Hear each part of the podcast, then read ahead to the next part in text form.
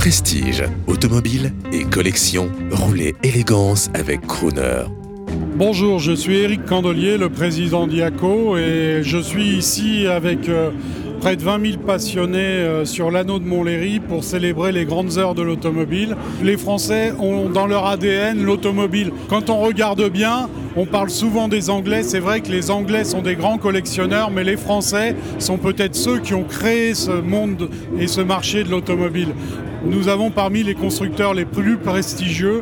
Il suffit d'aller voir les automobiles voisins euh, qui sont collectionnés par notre ami Philippe Mock, qui a remis à jour des véhicules de la marque pour s'apercevoir à quel point le génie français s'exprimait dans les années 20 et les années 30.